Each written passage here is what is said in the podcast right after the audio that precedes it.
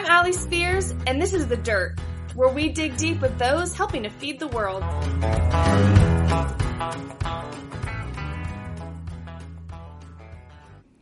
Episode 18 Sandy Brock. Well, today I have the pleasure of sitting down with Sandy Brock, who is a Canadian sheep and grain farmer. Um, and actually, I want to point out that up until today, I had not spoken with any Canadians, um, but I actually you're my second for the day, so that's that's a big day for the Canadians. it is putting put, putting us on the map. Exactly, exactly. I'm doing my best. Uh, but Sandy, if you can maybe just get us started by telling us a little bit about yourself, and we will uh, go from there. Sure. Uh, yeah, my name is Sandy Brock. I am a sheep and grain farmer. We live in Ontario. I believe you might have been interviewing Leslie, so she's yes a few provinces west of me. Um, yeah, so we are in southwestern Ontario. So we, if you drew a line right across Lake Huron, we are right beside Saginaw, Michigan. If you can envision, kind of that's where we are. And uh, yeah, my husband and I run about 1,700 acres of grain crops. So we grow uh, wheat, corn, soybeans, edible beans. We did winter canola for the first time this year and uh, some hay for the sheep and cover crops in between. So I feel like we're planting from basically April till October some years and uh, some years later if it's if it's a bad fall uh, yeah so and then uh, the sheep are kind of a new venture the the, the farm was always uh, a grain it originally was a grain farm so it always will be probably uh, the sheep are a new addition in 2012 and uh, yeah and it's i kind of been just just trying to figure out life on a on a sheep farm. I've never never grew up on a sheep farm so uh, i've learned everything from from scratch. Yeah and with that in mind i think is amazing for how much how far you guys have come and um, the the presence you have. But did you like growing up did you know you wanted to be involved in agriculture? Were you involved in agriculture? How did that all kind of get you to where you are today Sure. Uh, definitely born and raised in a barn. Literally, I spent more time in the barn or in our hay mow or out in the fields than I definitely did in the house, which has proved to be my lifelong legacy because this house is, yeah, it's not good. Um, yeah, that's for another podcast. Uh, therapy. No, um, so yeah, I grew up on a dairy farm about an hour and a half uh, south east of here. Okay. And uh, my family, my father's family, and my mom's family, uh, a few generations of dairy for sure. And we, dad had three girls. So uh, we were product of the 80s. The 80s meant high interest rates and not a lot of help. Um, so we were not treated any differently. Um, so yeah, lots of fighting with dad lots of mom being in the middle and uh, but it, it did definitely make us who we are today which is is definitely we work hard we work before we get to do anything which has stayed with me my whole life uh, so i can play hard but i have to make sure all the chores are done first absolutely so, yep uh, did i always know i i think i always knew um, I wanted to be in agriculture. Uh, I just didn't know what that would look like. I never really did have that strong sense of of how I was going to fit. Um, and you know, I get I guess for the longest period, I probably wanted to be a dairy farmer because it's all I knew, and it goes to speak to we are definitely a product of how we're raised and and all we know and i see that more now as as a 45 year old as as definitely i did you know even even as a young mom i still didn't see it but i see it now Absolutely, yeah. I, I, I couldn't agree more with that, and I can relate to that as well. Um, being somebody who grew up in agriculture but didn't really know, okay, how do I fit into all of this in the grand scheme of things? Um, but yeah, so you, like you said, had a background in dairy and now sheep, and I think I read somewhere at one time you may have been involved in poultry too. Um, so with all knowing so much about all of these different species what are maybe some differences that you've seen kind of across the board in being involved in these different aspects within the agriculture industry?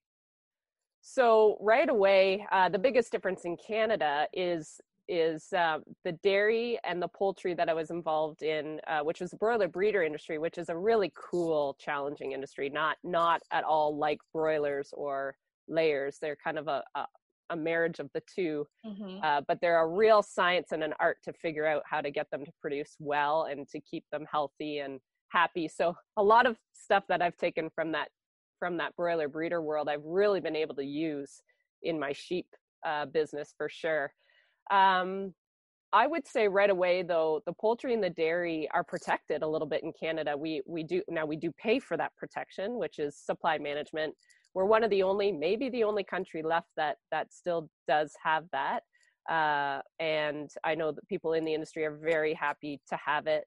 Uh, I do miss that protection a little bit, but at the same in the same breath, I do like the freedom of being able to do whatever we want with our product. We can be as creative as we want. We can we can um, you know have value added products. We're not really at the mercy of you know we can only produce this for this particular place that it has to go. Right. Uh, so that's I guess that's the biggest difference that that me as a as a farmer can see. There are there years and times that I'm you know that I wish I still had that protection as a family a hundred percent. Like it would be nice to, you know, have that backing when you go to a bank, even just that, and, and all that is is business risk. Right. And Mark and I have just found other ways to to manage risk. We we fight for risk, uh, you know, politically, but even at the end of the day, I think I think even if we could not have to rely politically or anything on and figure out a way to diversify ourselves so we're we protect our own risk then I think I think that's what we how we look at it now as mm-hmm. as a mm-hmm. couple and as a, a, working partner. Yeah, absolutely. That's that's an interesting point. Um, just obviously differences between the two different countries and farming uh, the industry between the two as well. Um, but how did you guys get into sheep? With all of these different backgrounds, how oh, did oh, I know. you land with sheep? so I, I'm going to have to go back. I graduated in 1998 from University of Guelph, so I did my agriculture business degree and I met my husband there. He came home a little bit before me, so he was already kind of settled at home. So I knew I wanted to come here to live with him on his home farm. Uh, they were doing grain. He was also he sold Pioneer seed corn. Oh, okay. Corn, soybeans, wheat, and uh, so he was kind of already established. Uh, but when I came home, uh, you know, I the only jobs really that were available to me when I graduate was like a banker like that was that was the job that all my peers were kind of heading towards and it just that was not my thing at all. I was like no i like it's hard enough sitting editing videos for hours and hours right. i couldn't i could not imagine being in an office in a bank. oh no. Um, and dealing with money no. There'd be a lot of broke farmers out there. Um, so I just knew that wasn't in the cards for me. His mom and dad had just recently, in 1997, at that point when I graduated, had bought a very, very large broiler breeder farm. So it was like 120,000 units, 10 barns, 50 ish employees. It was a huge undertaking. Um, it was in rough shape. And by the time, so by the time I graduated, I kind of had my eye on that, thinking, that looks like a real cool challenge. Mm-hmm. And I just literally stopped by their office one day. I'm like, can I work for you, even if it's for like nothing? Because I just want to work here. And they were like, yeah, we can't afford to pay you much, but we we need the help. And uh, I was the best experience of my life because we were so close to being bankrupt. Like like there is no nothing in this world that will push you and show you how resilient you are until your back is right against the wall and it really did feel like we we uh, we turned a Titanic at that point in our life. And uh, yeah, I stuck with it for about 13 years. We started, you know, we got out of we got out of the the basement, and uh, we actually expanded and grew. And then it got to a point where our family was growing. Mark's I was also working with Mark's brother and Mark's dad, and we were all just kind of just drifting in different angles, different interests and we just sat down and started doing some succession work. Um, probably the way the way we finally did split wasn't it wasn't a great day, uh, but here we are eight years later, and we are all um, a family again and happy and it was probably the best decision ever so it was scary at the time um, it was very sad i was very i was not real well for a couple years after it and now looking back i'm like oh i'm so glad we just ripped off the band-aid and did it right so, right. Yeah. the um, growing pains for something something different and something bigger right? Right right. So from that what made you was there something about sheep that you that interests you to what made you decide out of all the animals and all the things i'm going to pick those? Well the sheep was my husband's idea. Okay. He uh he just because a, couple months of not being in the in the chicken barns uh just helping mark in the fields i'm like i love this but it's not my passion i need to be in a barn we knew anything that required quota was out it was out. We can afford it. We couldn't get in. Uh, there's a real. It's hard to get in it if you don't have ties in it already, um, and just financially, we were not able to do it. So we knew that was off the table. Beef cows, to me, growing up in dairy, I'm like, I, they're too big for me. Like I'm such a wuss. Uh, not that I'm scared of them, but I'm like, I don't know what I. Yeah, they're they, a lot to handle alone. they're a lot, and they're they look at me and laugh uh, so Mark was like, "What do you think of sheep?" I always thought sheep were kind of cool. I'm like, "Sheep, sheep have never been on my radar."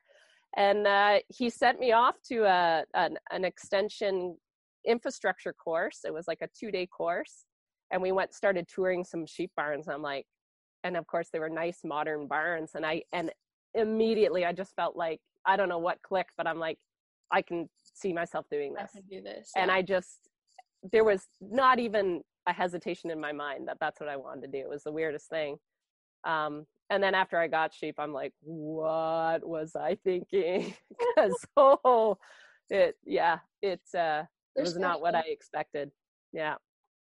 Yeah, they're definitely um unique. That's for sure compared to the other species. yes, yes, and really only, really only sh- people that have had sheep really can get it. But uh, um, it turns out I I really like them. I kind of understand them most days, and uh, and it takes a while, but you figure you figure the little creatures out for sure. so this is kind of a loaded question in some ways, but sheep farming on a large scale isn't super common in the United States as far as from a, a commercial standpoint, I would say. Um, most flocks here have some element of like a show industry involvement. Uh, but what really goes into a commercial flock on the scale that you guys are doing this on? Well, definitely we we looked at the we looked at the whole operation as a business right. and and pounds out the door, conversion rates, uh, you know, and just having a healthy healthy flock. So for me, and show people like I I get the show industry and i get what they're trying to do i mean i mean a show is just literally you're showcasing what you've worked really really hard to make right and so i get it i used to show dairy cows so i through 4-h so i understand that industry um, the disconnect a little bit is that a commercial farm is very very reliant on those genetics to get to to improve and increase our production on these commercial farms because commercial we're doing the same things. Um, we want the same things. We want good gains. We want you know we want all these things. We're not the difference might just be you know okay that's suffolk. I see the potential on the market side but i don't really care for the way i don't i don't want to really feed an animal that big. What's what would she be like if i if i bred her to this you know little smaller Rideau which is like a polypay maybe to you guys? You know you start playing a little more with different breeds and you mix them so that that would be you know purebred isn't like that. Purebred is trying to find those good pure genes on that on that animal. Um, and i really can't even speak for the purebred industry because i've never been involved with it in sheep. I've only been commercial. Uh, so i guess for me i just like to find the mat. i always call it my mat the magic the magic animal that um, raises her lamb really well. That lamb can either be kept back for replacement you if she's a she or she she or he can grow really really well into a market lamb within the first you know four months of life and uh and for me that gets the most value out of the acres that we reserve for growing crops. And uh, and the the quickest return i guess i guess is the is how i look at it anyway. Um, i don't think the differences need to be as much as as we say they are between mm-hmm. commercial and and purebred. We just have different business models. Theirs is to produce stock for us. Right. Ours is to create an end product that our producer and our retail store wants and we want to do it in a way that's quick enough that we're still um, it's it's the animal is healthy and um, it's economic it's an economical amount of time right. and i think people sometimes don't understand the whole business aspect to agriculture and farming and the livestock industry because at the end of the day like you still have to be able to feed your family in order to help feed other families. Right. So um, that whole dynamic of it all i think is very important to keep in mind. And um, it's it's great to have you explain it like that because i think it makes logical sense from what you're doing in in your on your operation. Yeah i would i like when people want to get into sheep i'm like be careful not to just fall in love with the idea of sheep and i know my channel like my youtube channel i know that's very it's hard because i have such a vast audience but if they're if they're following me and they just want to get in the sheep industry because they're like oh the lambs are really cute and blah blah blah blah blah blah i'm like don't start there start with a business plan. Right. Like start with a business plan because there's so many in ontario in canada that like it's a revolving door of producers coming in and going out and that's the one fallback of our industry is that it's easy to get in and it's easy to get out and what happens is we get in really excited we want to get in as fast as we can because the market's good or whatever whatever the climate looks like. But we don't take the time and research you know what what is a stock that would fit me management wise what what is a stock that will you know that i either want to put out on grass or i want in a barn? What does that look like? How quickly do I want them out the door because our my facility doesn't handle them past a certain age. Uh, there's all these factors that have to go in it to make a bus- business decision because what can happen is if you haven't and I mean there's a lot of stuff that you don't even see coming. Right. But if those core root values of why you want sheep business wise if anything goes sideways you're out the door because it's, it's, easy to get out again mm-hmm. uh, for me we invested hard and fast. So for me that was i'm, I'm stuck. Not like i'm not i'm not getting out because i have a lot of bills to pay. Right. Um yeah so that's that's one way to make sure you're committed is to like go into a lot of debt. Um however yeah so i always tell people do the economics first and talk to people you trust in the industry. For sure for sure and i think that's in in any uh anything within the industry when you're trying to get in and um, obviously you have to make it sure like you said it's economical for uh, yes the lambs are cute and fuzzy but you have to be able to feed them and feed their moms and maintain uh, the whole line of supply chain through it all. That's right. So with lambs, first of all, I would like you to give your definition of lamb as far as a meat product because I think it's very different across the board and it's also very different from what a consumer generally would think of when they hear the word lamb. I know. It's the stupidest name. I don't know who who made a, a baby name the same name as a like a like almost a full grown animal that you're right. going to eat. So beef cows did it right. Like they're cattle, calves, and beef Right. Like that, that like da, da, da, why haven't we thought it? And no one wants to eat mutton. We got to just make mutton cool. Yeah. Yeah. Uh, but it's but it's not. Uh, so yeah, th- the weight that I ship my lambs. So in Ontario, there's different weight ranges. So there are lambs for certain cultures. They do prefer a lighter lamb. So so you are looking at like a weaned lamb, so probably around 50 to 60 pounds. Um, but those ones could be they a lot of those are two months old. So it's not like they're lambs, like on mommy. Yeah. Fresh, fresh on the ground. 50 pounds, if you can think of 50 pounds. And then, and then there's ranges, almost like 10 pound ranges up, up to about 120 pounds, say. Mm-hmm. And I'm, I'm at the higher end. So I, I call mine heavy. So they're usually about 105 pounds is kind of my goal live weight. Uh, so, so that is that's how big they are and if you think of a mature ewe like a mature ewe in my barn is is probably 150 pounds 150 160 pounds like a few years old mm-hmm. uh, so you're three quarters of the way there so and i think that's what consumers don't really understand with with uh, most processors the stuff you see at grocery stores most retailers like to buy lamb on a like those heavier animals because like you're processing you're getting a lot more meat for that one animal that you have to process exactly. Where, so it doesn't make sense to to, to do a 50 pound lamb because you're only going to get Hey, it's Kaley Cuoco for Priceline. Ready to go to your happy place for a happy price? Well, why didn't you say so? Just download the Priceline app right now and save up to 60% on hotels. So whether it's Cousin Kevin's Kazoo concert in Kansas City, go Kevin, or Becky's Bachelorette Bash in Bermuda, you never have to miss a trip ever again. So download the Priceline app today. Your savings are waiting. Go to your happy place for a happy price. Go to your happy price, Priceline you don't have much meat on a 50 pound lamb. Exactly. Exactly. Yeah. And for you guys, is it a specialty market? Um, or like how, how is your meat, I guess, um, put into the mainstream of the supply chain? Sure. So where I am uh, is kind of a it, it's it's kind of a success story really for Canada.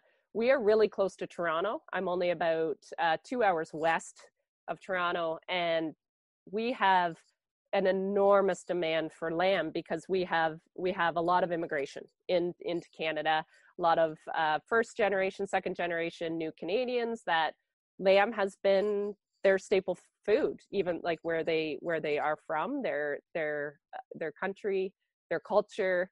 Uh, some don't eat beef, obviously, and so it's it's a real there's a there's a lot of potential and i guess that was part of the reason we went into it because it was one of the only markets that was still besides poultry that's still kind of on the rise. Right. Um yeah so that's kind of a success story for ontario. So most of mine most of mine go to there, there's nothing really special about it. I literally i like to sell mine i like to fill my trailer because again it's it's economy it's business.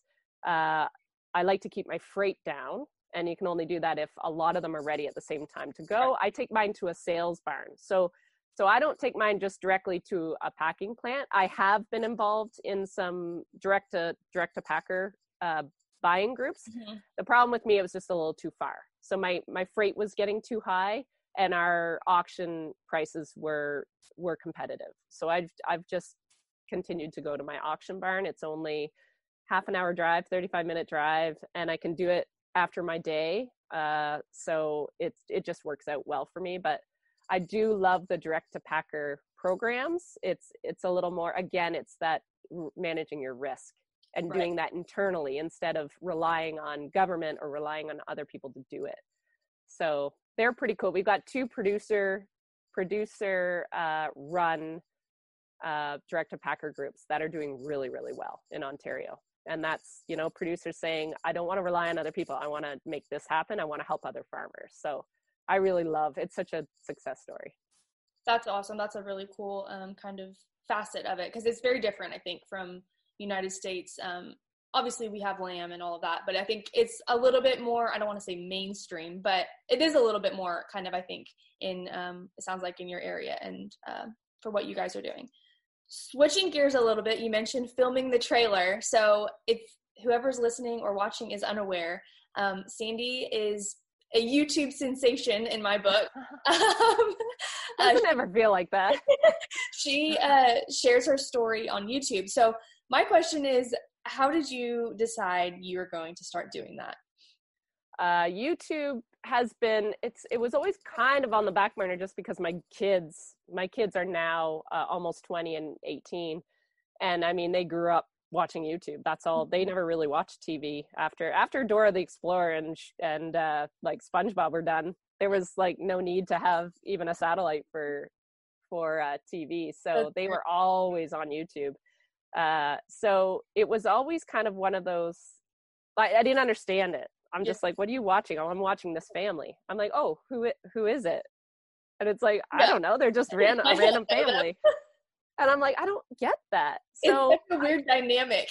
it's so weird, and I can totally yeah anyway and now that i'm in it it's like i can see other people having the same reaction and then Uh-huh. five years later that's all you watch is youtube so i guess that it was an early implant of of that youtube has my kids full attention for hours at a time and it and so i just kind of put on the back burner um and then just playing around with apps on my phone right like so everybody starts with facebook and then you go over to twitter and then uh, my kids are using snapchat so i kind of went over there because of this whole videoing thing hmm and i'm like so i just started playing with it playing with the filters just having fun with it and just bringing it to the barn and because sheep are ridiculous and they Yeah. they're just they're fun Yeah. and I started to kind of grow a little bit of an audience and they just wanted to know more and. I had all these DM like all these conversations like and I was like there's something to this uh, and then it just kind of from there I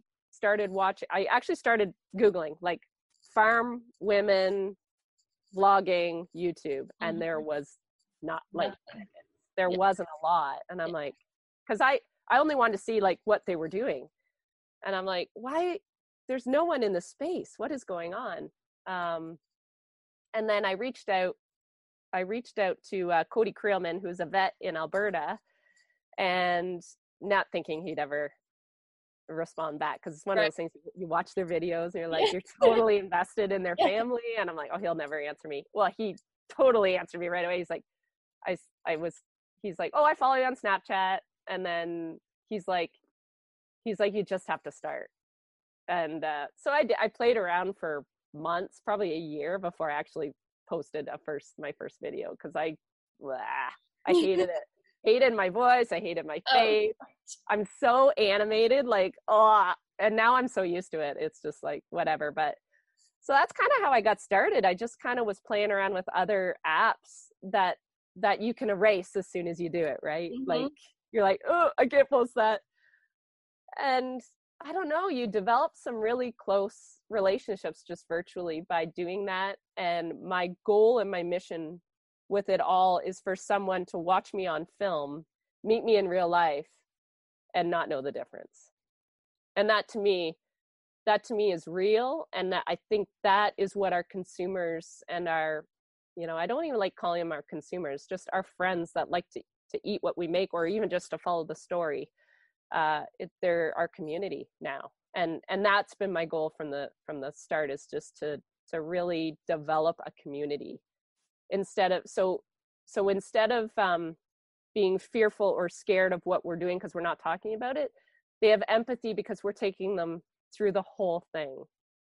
And uh it means yeah i think that's how you connect with people is you you can't like i look like this every day like i i don't get dressed and for those that do i i don't begrudge that either but i do want it to be me Right. like i don't want to be any different online than i am in real person because that's in in real life because that's where we run into trouble Right. And I think that's exactly what you said, where the connections, um, I think people have to feel like they can trust you in order to invest themselves in um, obviously your content and everything, but kind of buy in on what you're not really trying to sell. But yeah, you are trying to sell your product and your lifestyle and um, what you're you're trying to build a business on. Um, so I think trying to reach and what we always people in agriculture always talk about you know we need to reach the consumer we need to figure out how to burst through this bubble and it's such a hard thing but i think if you attack it in the way of i'm trying to burst through this bubble it makes it a challenging thing when like you're exactly like you're doing you're just being you and sharing your story and being real and making connections and that's the best way to share what um what you're doing and what well and i think you've got you've got something there that we keep being drilled that we got to break through our whatever and it's like ask yourself why. Right. What is it you want? Is it just to be loved by you got to earn that. Mm-hmm. because there's been enough people that represent us or that do really kind of crappy things that we have a big hole to dig ourselves out of. So decide what did it what is it that you want? Are you going to go online and just defend everything that your industry does when sometimes some of the stuff is not defendable? right. You got to be very very careful and i guess i sit back and watch other people i give people credit for trying to take on the world. I look at it differently because i feel like everyone okay there's vicious people that just it's it's not worth it mm-hmm. because you start you you're you're focusing attention to people that that don't deserve your time so you know i sit back a bit and uh partly that and i'm just really sheepish i don't like conflict and i don't like i don't like but i do think that you can reach them in different ways and and i think at the end of the day you got to ask yourself what is it you're wanting to do? Like you're making content to break out of your bubble to do what? Exactly, exactly. like what are you what are you trying to do? For me from the very beginning i just want to tell a story. Right. i want to be a storyteller. I want to write a book in real life in video form. right. because i don't have time to sit and write a book and i get too distracted. Um, so that's kind of that's where it has started. Um, and as as the community grows and the people get to love you for who you are and they they become your cheerleaders they then tell you what they want. Exactly. So, yes i don't have to make lamb and i don't have to make socks and i don't have to make a wool sweater if my people didn't ask, if they if they're not asking for it. Yep. So yeah like last year we we did black beans for the first time. We harvested some black beans and people are like oh we put black beans in everything. Would you would you ship us some? They're asking for a product that we never in a million years that's not why we grew it. We were just going to grow it grow it as a commodity ship it out. It's like so then the wheels start start turning. It's like well could we vacuum like could we package it put our label on it and ship it because it's a dry product? Sure we can. And we've got people that want it. So all of a sudden these these little advantages of all this work of connecting and answering comments and answering DMs it means something because you're actually providing them with what they've asked you for right? And they're not even even even content. They're not going to click and follow you unless they're asking for that. Like everyone else will just skip by and go yeah you're a crazy sheep leader whatever but some people are like i want to see what she's doing today right. And that's service yep. Well you have to have some level of investment right to to hit the follow and continue to follow somebody. I mean it's just as easy to unfollow somebody so. That's right. That's right. And that took me a long time to to realize. It's like i'm not going to be everybody's cup of tea. And and i have to really in my mind's eye I always have to when i'm writing a post or when i'm doing a video i have to always in my mind's eye envision the person that wants to be there mm-hmm. instead of focusing on oh i have to be a certain way in case in case my friend so and so is watching i don't want her to take it the wrong way or i'm like she's not watching. Like just let's just focus on those ones i can see in front.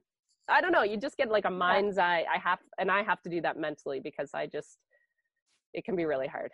Yeah that's an excellent point. I think it's easy to get kind of caught up in what everybody else is doing and the image everybody else is trying to portray but just kind of trying to stay true to what you initially started it for and um, reach the audience that your goal is to reach, I guess. That's right. And it's hard when you're in a growth mentality all the time too, because my problem is the people that I watch on YouTube is to help me with my channel.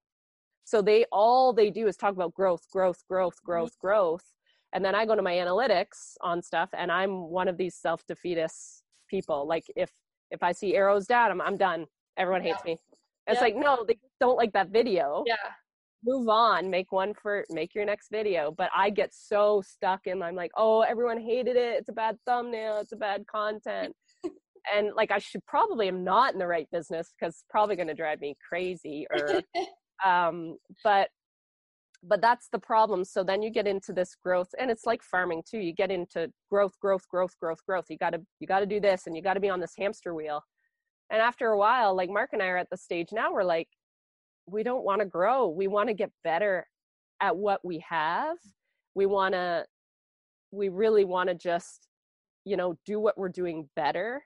And i think the same thing i'm trying to i'm trying to have that same mindset in my youtube channel you know you've got a i've got a huge audience who love me.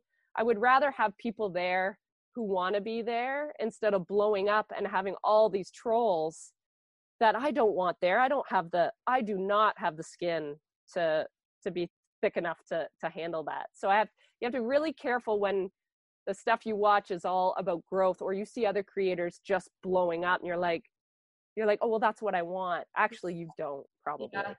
you yeah. really do want to just um you know service the people that want to be there right as long as they're it's a meaningful um, kind of connection i think then those sometimes are are more impactful than the mass quantities of them. Yes, yes for sure. Changing gears just slightly you mentioned you know it's you want to tell a story and you want to be a storyteller. So you actually did write a children's book though correct? Um and a long so time ago. Quick can we just maybe quickly um touch on that um, and what kind of your thought process was behind that and why you decided to do that. Sure. So it's funny. The book is funny because I use humor when I'm when I'm feeling really vulnerable. That's kind of my thing. Like I'll just I'll just try to be funny when I'm feeling nervous or I'm feeling lonely or I'm feeling a little lost. Um, and I literally like when you're young, when like I guess when I had young kids and I feel like I was here and there and everywhere, I just didn't feel like I was doing anything well at all. Like felt like I was failing at being a mom, fail, failing at being a manager of the chicken barns, failing at being a wife, failing at helping him in the fields when he needed help and and you just feel this constant pull and my mom I I'd visit my mom once in a while. She goes, "Oh my god, you should write a book." And I'm like, "I should." And I literally sat down and just wrote a poem basically and i'm like that's to be a children's book and i like i did it in three days maybe and then my friend is an artist not an artist. She never call herself an artist but i think she's an artist. But she knows me and she knew me at, at that state in my life. And i said i want you to make me as messy and crazy as you possibly can. So she sketched it. And i just i went to a local printer and i just said i want to make this into a book. So they just printed it into a book and uh, and yeah it's it's yeah it's a quirky little tribute to where i was in my life. Um and looking at it now i mean it's it's funny and lighthearted and and but i know the state i was in when i wrote it and i, I wasn't actually in a very in a very good state so it's right. kind of a it's kind of a funny thing to see now it's like oh yeah funny milestone to look back on mm-hmm. Uh, so last kind of question to wrap things up here. Um, but what is your favorite part about being a woman in agriculture? My favorite part. Um, it's most definitely not like I love that we have a, a group of women that are very proud to be women in agriculture. I just this whole women in agriculture, I'm like, we've always been in agriculture.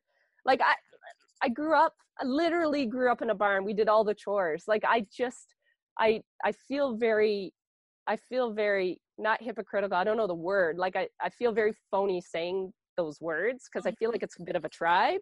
Right. And I feel like an outsider because I just don't, I don't see myself as the like, you know, that kind of person. And yet I've had my email is full of messages from 12 year old girls who so i connect with 12 year old girls apparently who are just like they're like really i really love your youtube channel i want to be a sheep farmer when i grow up and i'm like oh my gosh okay, there's got to be something there. It's like and maybe it's just the fact that they can relate to me because i'm not a guy i guess. But and that's the biggest thing about being authentic and not being any not putting on a show for the camera because I've got all these young eyes on me and I want them to see like when I cry I want them to see that that's a part of it. I want them to see that you're not dressed up, you're not it's not a glamorous job. Half the jobs you're doing you're in up into your knees in dirt and manure and grease and they still want to do it at the end of the day. And so for that then I'm I'm very proud to be a woman in agriculture um, but I get very I get very sheepish just talking about what that what that means because I've just not known anything different. But I get but I've talked to so many women in the industry that have definitely different experiences and that's i'm just naive to it mm-hmm. and and um, you know developing networks and relationships with the women that have had to really blaze a path for us um, i get it i appreciate it because uh, thank god my dad wasn't like that like i just i i think i'm a very lucky woman to not have had the challenges that a lot of women have had and still have. Um, so yeah and i've only surrounded myself with men that believe in me. I married i married a man that that i work side by side with that doesn't treat me like i can't do it. Mm-hmm. um, and i was raised by one. So i it's it's all on your experiences and and how you were raised is is how how it embeds in your brain. Yeah I, I, couldn't agree more. I think you you pretty much just hit the nail on the head with that. I think it's exactly what you said. It's your experiences and um, i think this whole women in agriculture movement and if you want to call it that i don't know that sounds very strong but um, uh, it's personally i think it's about showing women that they can be involved and they don't have to just be a farm wife where that is a super important role on the farm but there's so many more things that you can be involved in and um, not to be afraid to kind of uh, speak your voice or share your voice and um, find your kind of role in your operation or agriculture as a whole. So um, I, I couldn't agree more with you on that Sandy, I want to thank you for your time today. I know you're busy with harvest and everything going on. Not uh, yet. Well, Wet. starting, right? We're starting, getting close. Soon. We're just waiting for the weather. We had, we're finally getting the rain that we needed in like July. So, of course, that's when it happens. Yeah, we're getting it here too right now. Um, but where can people connect with you if they want to um, kind of follow along? Sure. Uh, YouTube is the thing that I'm kind of, that's my bread and butter, I guess you could say. So if you can subscribe, that would be great. Uh, total vanity metrics, so you don't have to subscribe. That's just for my own. That's for my own ego and uh, self defeatism. Um, and Instagram, I'm usually there every single day on my Instagram stories. So that's that's the best way. I usually try to get back at DMs once I get through my list on the no- notification right. icon, which I'm not very good at that. Um, but yeah, uh, that's the best way to get me Instagram and YouTube for sure. Perfect. Well, thank you so much, Sandy. I really appreciate it. And I hope you have a great rest of your day. Thanks.